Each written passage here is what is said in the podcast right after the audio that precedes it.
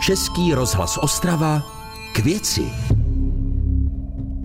Dobré pozdní odpoledne, je 17.30 a právě začíná pořad k věci Českého rozhlasu Ostrava dnes s Vladimírem Šmehlíkem. Spravodajský portál i rozhlas přinesl v posledních dnech sérii článků mapující rozsah pozemků ve vlastnictví společnosti Asental Land českého miliardáře Zdeňka Bakaly. O jak rozsáhlá území v pohornické krajině východní části Moravskosleského kraje jde a jak hodnotí spolupráci s Asentálem obce a města, ve kterých se tyto pozemky nachází, nejen o tom si budu povídat s autorem článku, redaktorem portálu i rozhlas Tomášem Pikou. Vítejte. Pěkné odpoledne. A jenom na vysvětlenou, pro ty z vás, kteří nás sledujete online na kamerách Českého rozhlasu Ostrava, tak dodávám, že Tomáš Pika právě sedí v pražském studiu, zatímco já v ostravském studiu Českého rozhlasu. Tomáši, eh, proč jste se začal zajímat o Asental? O tom, že je majitelem takzvaných hornických pozemků bývalé OKD se přece všeobecně ví. My si právě nemyslíme úplně, že se skutečnost, že Asental je majitelem pozemku po bývalém OKD všeobecně ví a je to vlastně vůbec jeden z důvodů, proč jsme se o toto téma s kolegyní Klárou Filipovou a datařským týmem Českého rozhlasu začali hlouběji zajímat. My si totiž myslíme, že tady byla zkrátka nedopovídaná kapitola po privatizaci OKD, kdy se mluvilo hodně o celkové cifře, za jakou bylo OKD prodáno a za jakých okolností bylo prodáno ze státních rukou právě do rukou soukromníka a jak se později dostalo dostalo do rukou miliardáře Zdeňka Bakaly, mluvilo se hodně o takzvaných hornických bytech a také média informovala hodně o soudních sporech, které se k privatizaci OKD váží, ale co, prakticky, co se prakticky neřešilo a co nám chybělo v tady téhle debatě, to byla právě otázka těch bývalých hornických pozemků. Co se s nimi stalo, kolik jich je, na jakých jsou místech a co to vlastně pro oblast Karvinská Ostravská pro jejich obce znamená. A na tyto otázky jsme si chtěli zkrátka odpovědět a podívat se na to všechno více do hloubky, protože jsme se začali pro probírat veřejnými rejstříky, zjišťovat, které firmy vlastně do skupiny Ascental Group spadají a které jsou na ní následně navázané jako jejich ceřiné firmy či ceřinky těchto ceřiných společností. A pomocí mapy jsme si pak vygenerovali, jaký ten rozsah mm-hmm. pozemku Ascentalu ve skutečnosti je a kde je můžeme najít. Vy jste vlastně, nebo datový tým i rozhlasu vytvořil poměrně podrobnou a precizní mapu, eh, která je k dispozici online na portálu i rozhlas, která mapuje vlastnictví eh, pozemků na Karvinsku a Ostravsku právě společností Asental. Co, co lze z této mapy tedy vyčíst? Jaký je ten skutečný rozsah těch pozemků ve vlastnictví Asentalu? Zkusme uvést i nějaká místa, města, kterých se to dotýká přímo. Mm-hmm. Z naší datové analýzy vyplynulo, že na Karvinsku a částečně i na Ostravsku a Frýdeckom místecku vlastní skupina Asental Group na 15 tisíc pozemků. Tedy tady je nutné podotknout, že jde už o aktuální stav. Od privatizace uběhlo na 20 let a část těchto pozemků už soukromá společnost prodala třeba soukromý, soukromým investorům či právě jednotlivým obcím. To znamená, že těch pozemků bylo ze startu ještě více.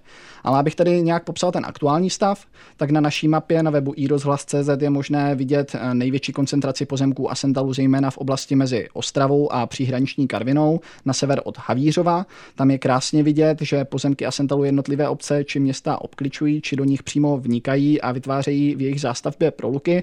To je třeba případ Horní Suché, což ukazujeme ve článku článku na satelitních snímcích. Starosta obce Jan Lipner ze starostu a nezávislých nám tam řekl, že politika vlastně obce je taková, že když Asental zrovna pozemky nabízí, tak se je obec snaží kupovat. V minulosti měl totiž tu zkušenost, že firma přestala pozemky nabízet a obec, když se teda chtěla nějakým způsobem rozvíjet nebo chtěla nějaký pozemek získat do vlastnictví, tak se k němu zkrátka neuměla dostat. A když bychom se pak měli telegraficky kouknout na poměry Asentalem vlastněných pozemků v konkrétních obcích, tak nejvíce toho firma vlastní v Doubravě, tam jde až o třetinu území obce, pětinu pozemků vlastní Asental na území Karviné, Stonavy či zmiňované Horní Suché. A ještě zmíním třeba, že mezi 10 až 15 procenty veškerého území obce vlastní Asental v Petřvaldu, Havířově, Rychvaldu či Orlové. Posloucháte pořad Českého rozhlasu Ostrava k věci. Tomáš Pěka, redaktor z pravodejského portálu iRozhlas je dnes mým hostem a řešíme pozemky společnosti Asental. Eh, Tomáši, eh, to je jasné, že když tady Asental vlastní tak neuvěřitelné množství pozemků, mnohdy se jedná tedy o třetinu rozlohy daných obcí, měst, eh, jaká je tedy spolupráce těchto obcí a měst, jak se to dá charakterizovat? Na to není úplně eh, jednoznačná odpověď. S kolegyní jsme se vypravili do všech obcí, kde vlastně Asental od zhruba 10% území více. A potkali jsme se s jejich starosty a starostkami a z rozhovoru s nimi nám vyplynulo, že se ve svých přístupech k firmě Asental dělí do pomyslných tří kategorií. Ta první kategorie, ten první přístup tvoří obce, které mají s Asentalem a jeho jednáním eh, špatné zkušenosti nebo jsou s ním nějakým způsobem na nože. Došlo tam k přerušení kontaktů, což vede k tomu, že tyto obce pozemky nevykupují, nedostávají se k nim. Je to asi takový přístup, kdy se obec s firmou navzájem drží v šachu a čekají, kdy jedna či druhá udělá vlastně vstřícný krok. A k tomu v těchto případech úplně zatím nedochází. Tady bychom eh, mohli jenom doplnit, že obec nemusí být nutně ta, která tahá za kratší konec. I ona má totiž své nástroje, jak soukromému vlastníkovi pozemku komplikovat život. A to je třeba um, takovým nástrojem je třeba územní plán, který může nastavit tak, aby konkrétní pozemky nebyly třeba využitelné k větším investičním záměrům. Mm-hmm. Takže tento vztah asi neprospívá ani jedné straně. A jsou to tedy jenom negativní zkušenosti, nebo máme obce, které s Asentalem vychází dobře, nebo se s ním dobře spolupracuje? Jasně. Uh, máme uh, především máme největší procento tvoří asi obce, které s ním drží nějaké jakési korektní vztahy.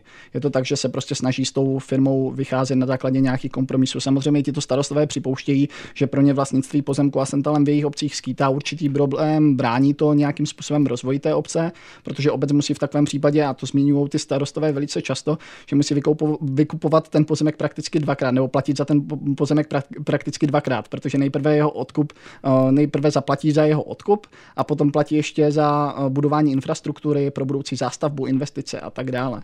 Na tom jsou vlastně zejména menší obce, to je pro ně velký problém, protože potom vlastně nemají prostředky na to, aby tohle mohli dělat. Ale potom vlastně ta třetí skupina, a to, je, to jsou tuším obce Rychvald, ano, je to obce Rych, eh, obec Rychvald a město Orlova, a tam mi jejich starostky popsali, že mají vztah s firmou bezproblémový, který vlastně rozvoji nějak nebrání těch obcí a doplnili, že se dá s firmou bez problému vyjednávat. Podlové to starostka vlastně podložila tím, že město teď připravuje investiční záměry mimo pozemky a sentalu, to znamená, eh, že je nakupovat nepotřebuje a proto tam ani nedochází k žádným sporům. Mm-hmm. A zkusme ještě nějaké teda konkrétní příklady. Vaše články rozebíraly problémy v Havířově, naopak o něco lepší zkušenosti v Karviné. Jak to tedy v případě těchto těch dvou největších měst východní části kraje vypadá? Jasně. Tak pojďme nejprve k tomu Havířovu, který je vlastně druhým největším městem v, Moravsko, v Moravskosleském kraji. Jeho vedení tam vlastně vede s Asentalem spor kvůli pozemkům okolo bývalého dolu Dukla, kde město plánovalo vznik průmyslové zóny. Většinu pozemků v oblasti vlastní právě Asental, který se před asi deseti lety vlastně s městem domluvil na společném postupu při rozvoji této lokality. Jenže na místě doteď vznikla jen jedna firma na zdravotnické sety, další investoři se do oblasti příliš nehrnou, právě i kvůli složitým vlastnickým vztahům, které tam panují. Uvedu příklad z konce září, kdy se na Havířovském zastupitelstvu oznamoval neúspěch prodeje jediného městského pozemku v této oblasti s, před, s dvěma předdomluvenými investory. A to právě kvůli úzkému prohu pozemku, který vlastní Asental a který odděluje vlastně městskou parcelu od komunikace. A na tento úzký kruh pozemků uh, uplatnila firma předkupní právo, to znamená z toho prodeje tím pánem sešlo.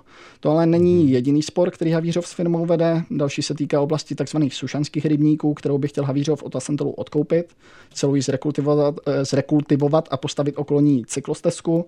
Jednání ale ztroskotala na ceně pozemku, kdy se zase firma není schopná s městem domluvit, mají svoje posudky na ty pozemky a neumí si domluvit na té ceně. Ale kdybychom měli uvést teda ten pozitivnější příklad, tak jako bezproblémovou hodnotí spolupráci s firmou právě starostka eh, Richvaldu, Dagmar Pížová a také město Karvina tam vlastní Asental pětinu veškerých pozemků, ale mm-hmm. podle náměstka primátora Lukáše Rašíka ze sociální demokracie se dá s firmou o cenách vyjednávat, což dokazují třeba jednání o odkupu pozemku okolo takzvaného Karvinského moře, které má město zájem rozvíjet, vybudovat tam zázemí. Jednání hodnotí Rašík jako bezproblémová a věří, že se tedy koupě těchto pozemků od Asentalu podaří do konce roku 2024. Asental tam také přispívá do karvinského fotbalu, jehož partnerem, eh, jehož partnerem je a v klubu se angažuje angažuje i primátor města Jan Wolf, který je podle veřejných rejstříků jeho skutečným majitelem a konečným uživatelem výhod, takže i tady může být určitý odraz vlastně těch vztahů mezi vedením města a firmy. Mm-hmm. Tam je docela ještě zajímavý ten příběh toho uh, Karvinského moře, které se mm. v poslední době vlastně stává poměrně uh, oblíbenou uh, destinací jak rybářů, tak taky lidí, kteří v létě hledají místo, kde se uh, vykoupou. Karviná tam uh, zainvestovala do úpravy pláží, uh, vytvořila tam nějaký mobiliář rekreační a to vlastně všechno tedy na pozemcích, které ji nepatří, pouze je má v pronájmu od Asentalu, je to tak? Je to tak, je to tak. Nicméně, když jsem se o tom bavil právě s náměstkem Rašíkem, tak ten tvrdil, že mimo tu pláž samozřejmě, tak ten mobiliář se dá kdykoliv odvést, kdyby tam došlo třeba k odkupu těchto pozemků soukromému nějakému investorovi, kdyby ta jednání mezi městem a Asentalem stroskotala, což on jakoby nepředpokládá, mm-hmm. ale každopádně zatím tam město záměrně teda neinvestuje větší částky, aby zkrátka nebudovalo nic na pozemcích, kterému nepatří. Docela zajímavým tématem eh, zcela určitě bude rozvoj pohornické krajiny. Teďka se vlastně chystají eh, projekty v rámci projektu Poho 2030, které mají revitalizovat a mají eh, vrátit nějaký život nebo funkci právě do té dříve podolované, poničené krajiny mezi městy Orlová, Havířov a Karvina. A podstatnou část pozemku tam právě vlastní Asentál. Jaký může mít tedy Asentál vliv nebo podíl na tom rozvoji té dotčené krajiny? Tak podíl může mít určitě velký ve chvíli, když se jedná o jeho pozemky a na těch pozemcích má stát vlastně ten rozvojový, ten strategický projekt. Podle mm-hmm. informací náměstka Hitmana eh, Jakuba Unucky z ODS, který se na tvorbě některých těchto záměrů, o kterých jste mluvil, se vlastně podílel, probíhají mezi krajem a Sentalem v tomto ohledu věcná jednání. On uváděli konkrétní příklad. Eh, odkup, pozemku okolo bývalého dolu Gabriela, který stojí vlastně nedaleko slavného šikmého kostela a který má sloužit jako jakási vstupní brána do takzvané pohornické krajiny.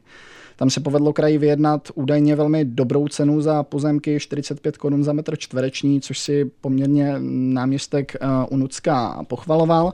Abychom ale opět uvedli i druhou stranu mince. Ze strany Asentolu jako to, že výjde kraj vstříc, není žádná charita a prakticky není z jeho strany důvod těmto projektům bránit, pak když nemá s konkrétním pozemkem nějaký aktuální lepší záměr. Bývalé hornické pozemky jsou totiž často poddolované, je třeba zvažovat, jaké stavby je na nich možné mm, provádět a tím, že na nich vznikne nějaký strategický projekt, který je zajímavý a tahne do oblasti návštěvníky či investory, tak tím se zhodnocují podle oslovených odborníků okolní pozemky. A to pro firmu smysl má. Podle Unucky je to takzvaně win-win situace, kdy kraj má pozemky za výhodnější cenu a Asental zase vidinu zhodnocení svých okolních pozemků a příslib nějakých budoucích investic. Posloucháte pořad Českého rozhlasu Ostrava k věci. Tomáš Pika, redaktor portálu iRozhlas, který se svými kolegy zpracoval téma eh, vlastnictví společnosti Asental pozemku v Pohornické krajině na východě Moravskosleského kraje. Je mým dnešním hostem pořadu k věci Českého rozhlasu Ostrava. Tomáši, docela mě ještě zajímá, jak eh, vlastně na to téma reaguje přímo společnost Asental. Předpokládám, že spolu s kolegy eh, jste podali otázky nebo jste se doptávali Asentalu, jak reagují na to témata. Mm, to je z naší strany asi největší problém, na který jsme narazili. My jsme na základě zjištění z jednotlivých obcí sestavili a zaslali firmě 23 otázek, mezi nimi nejen obecné, ale i konkrétní dotazy na zjištění z jednotlivých obcí.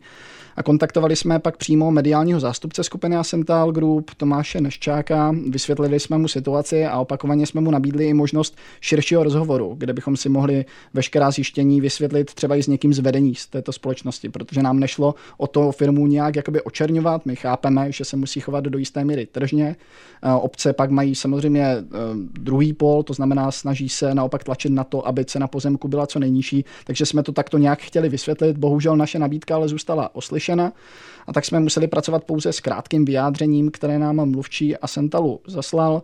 Ten uvedl, že se společnost Asental podílí na rozvoji kraje a spolupracuje s hejtmanstvím i všemi obcemi a spolky a že podporuje aktivity a iniciativy zaměřené na ekonomický růst Moravskoslezského kraje. Mm-hmm. Ke konkrétním zjištěním se nicméně vyjádřit odmítl s tím, že se jedná o důvěrné obchodní informace.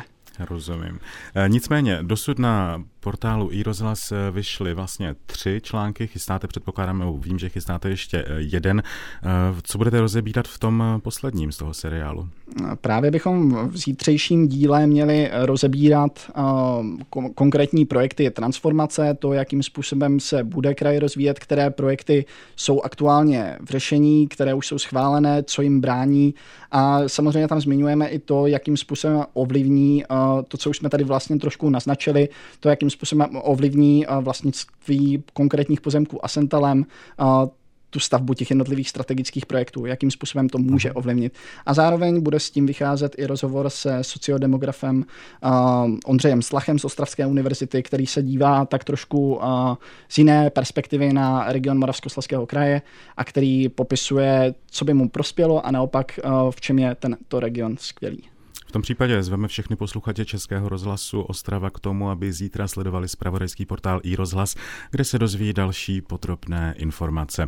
Tomáš Pika, redaktor Českého rozhlasu, byl mým dnešním hostem. Moc děkuji. Díky a naslyšenou. A my se spolu uslyšíme zase příští pondělí. Hezký podvečer s Českým rozhlasem Ostrava. Český rozhlas Ostrava, rádio vašeho kraje.